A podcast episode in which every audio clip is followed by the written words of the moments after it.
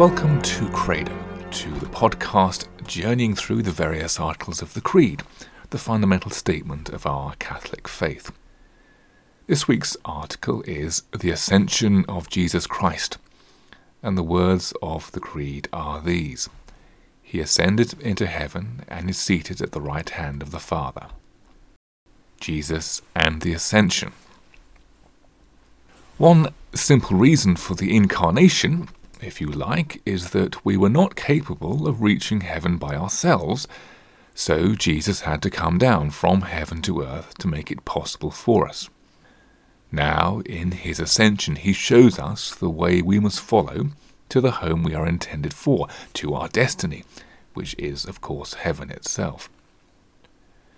The early French saint, Saint Cesarius, has a commentary on the Ascension which begins with the instruction, Follow Christ. Always good advice, we might say, but particularly in the case of the Ascension. So Saint Cesarius tells us, Follow Christ. We know that Christ has risen and ascended into heaven, there then we must follow him. Heaven was beyond our reach before our head ascended there but now, if we are his members, why should we despair of arriving there ourselves? Now, in previous episodes of this podcast, we've talked about the theological term theosis, which means becoming like God, becoming like Him so that we participate in His divine life and His divine nature. Well, the Ascension takes us back to this idea of theosis of man becoming like God. You could even say that the Ascension shows the geography of theosis. What I mean by that is that there is, if you like, a kind of up and down dimension to theosis. Jesus brings his divinity, his Godhead, down to us from heaven to share it with us forever, and Jesus then takes our humanity up with him back to heaven. Pope Benedict, uh, as usual, writes about this rather well when he describes the Feast of the Ascension as the expression of our belief that in Christ, human nature, the humanity in which we all share, has entered into the inner life of God in a new and hitherto unheard of way. It means that man has found an everlasting place in God.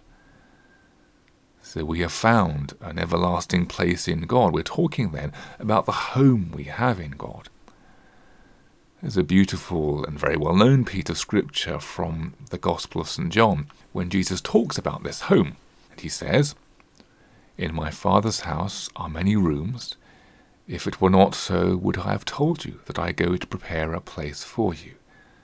And when I go and prepare a place for you, I will come again and will take you to myself, that where I am, you may be also. So there you have the ascension. Jesus going ahead to prepare a place for us, to prepare a home for us with the Father, with his Father who is now our Father thanks to the Incarnation. And if you go to Mass on the Feast of the Ascension itself, which we all should do, as it is a holy day of obligation, there is uh, a rather lovely blessing at the end of Mass, a solemn blessing, which goes like this May Almighty God bless you, for on this very day His only begotten Son pierced the heights of heaven and unlocked for you the way to ascend to where He is. So, there once again, you have the same idea expressed in prayer Jesus unlocking the way for us to ascend to God. So you could say the ascension is very much about our future, about our destiny. It is, in that sense, not just about the end of Jesus' life on earth, but just as much about the beginning of our life in heaven. Okay, so just a couple of other things to note about the ascension. One is the time scale of this event. The ascension takes place 40 days after the resurrection, and some people ask why that particular time scale is there? Well, one way of looking at that is to think about what the disciples are doing. The ascension really marked the beginning of the ministry of the disciples, the apostolic ministry, the beginnings of the apostolic church. You may remember last week we talked uh, about the job of the disciple being to witness to the resurrection, and this is the job Jesus gives to the disciples at the ascension. So this witness and this ministry is now beginning for them. And if we then go back and compare the beginning of Jesus' own ministry back in Galilee, what happens immediately before the beginning of his ministry? Well, he has 40 days of preparation. 40 days of preparation out in the desert in fasting and prayer. Then he begins his ministry, and as the Gospel tells us, from that time Jesus began to preach, saying, Repent, for the kingdom of heaven is at hand. And so, uh, then back to the ascension, the disciples have a similar 40 days of preparation, not so much in fasting, but certainly in prayer and in being taught by Jesus. And then they too begin, in a very similar fashion, to Jesus with the preaching of Peter, who says, Repent and be baptized, every one of you. So you can see it's a kind of uh, parallel or imitation of Jesus' own period of preparation. And then finally, perhaps it's worth mentioning that the Ascension also has something to tell us about the Church.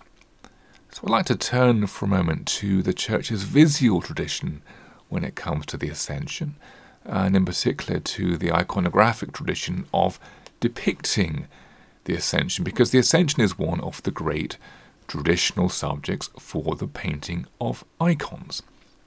If you have a moment, perhaps you'd like to look for one online on Google or another search engine, just search for Ascension icon. I'm sure you'll see a few. And now there is a traditional, very much a standard iconographic treatment of the Ascension in icons uh, the one I'm looking at right now is by the great Russian icon painter of the early 15th century, Andrei Rublev. And again, you can find the Rublev Ascension icon online. But as I say, this is very much a standard treatment, so other traditional icons will look much the same. And in the Rublev icon of the Ascension and in others like it, your attention is drawn not so much to Christ who is in the act of ascending in the upper part of the icon, rather your attention is drawn to the disciples below and to the Blessed Virgin Mary at the center of the group of the disciples. In fact, in the Rublev icon, for example, Mary is really the central figure, standing immediately below Christ, but depicted, in fact, as a larger figure than Christ himself, momentarily looming larger. Now, why this concentration on Mary and this, the disciples? Why this kind of uh, enlarging of their status? Well, in the iconographic tradition, the Ascension is seen as an opportunity to depict the Church. The Ascension throws the Church into new significance, and indeed it teaches us something about the nature of the Church. Just to give uh, one example of that, one of the interesting exercises, it seems to me, that can be done when considering the ascension is to ask ourselves what does Jesus leave behind when he ascends? What does Jesus leave behind? It's a useful exercise because, as I say, we can learn something from this about the church. And it's useful too because what Jesus doesn't leave behind is just as informative, so to speak, as what he does leave behind. So, for example, he doesn't leave behind him a book or a text of any kind. And now, this always seems to me one of the simplest and most straightforward arguments against uh, Bible dominated Christianity. I mean, the kind of Christianity which says we are only saved by and only live by what we read in the Bible. But if you look at the Ascension, as I say, you see that a Bible, a written text, is one of the things that Jesus definitely does not leave behind him. What he does leave behind him is, well, there are a few things, we can list them quite quickly. So, Jesus at the ascension leaves behind him a promise Behold, I am with you always to the end of time.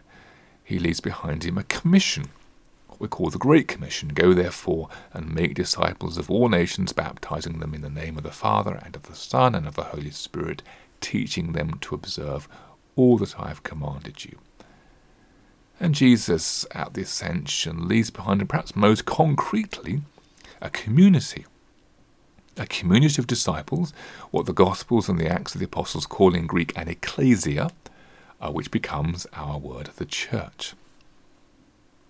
So, again, to go back to that question about the precedence of Scripture, Jesus does not leave behind him a written text, but what he does leave behind him is a community, an ecclesia, who, in the fullness of time, inspired by the Holy Spirit, will come to produce a written text.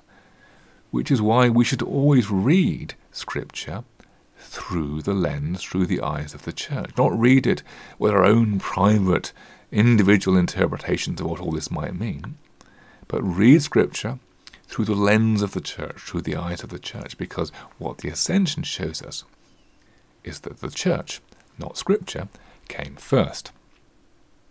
And as I've already mentioned, uh, the ascension marks the beginning of the great mission of the church to witness to the risen Christ, which is perhaps why, in icons depicting the ascension, the real centre of attention is Mary and the disciples. The real centre of attention is the church. It's almost as if Jesus, in the ascension, is saying to us, Over to you now. Thank you so much for joining me this week, and do join me again next week for the next episode and the next article of the Creed. May God bless you all, and may He specially bless that journey of discovery we make together into the beauties of the Catholic faith. Amen.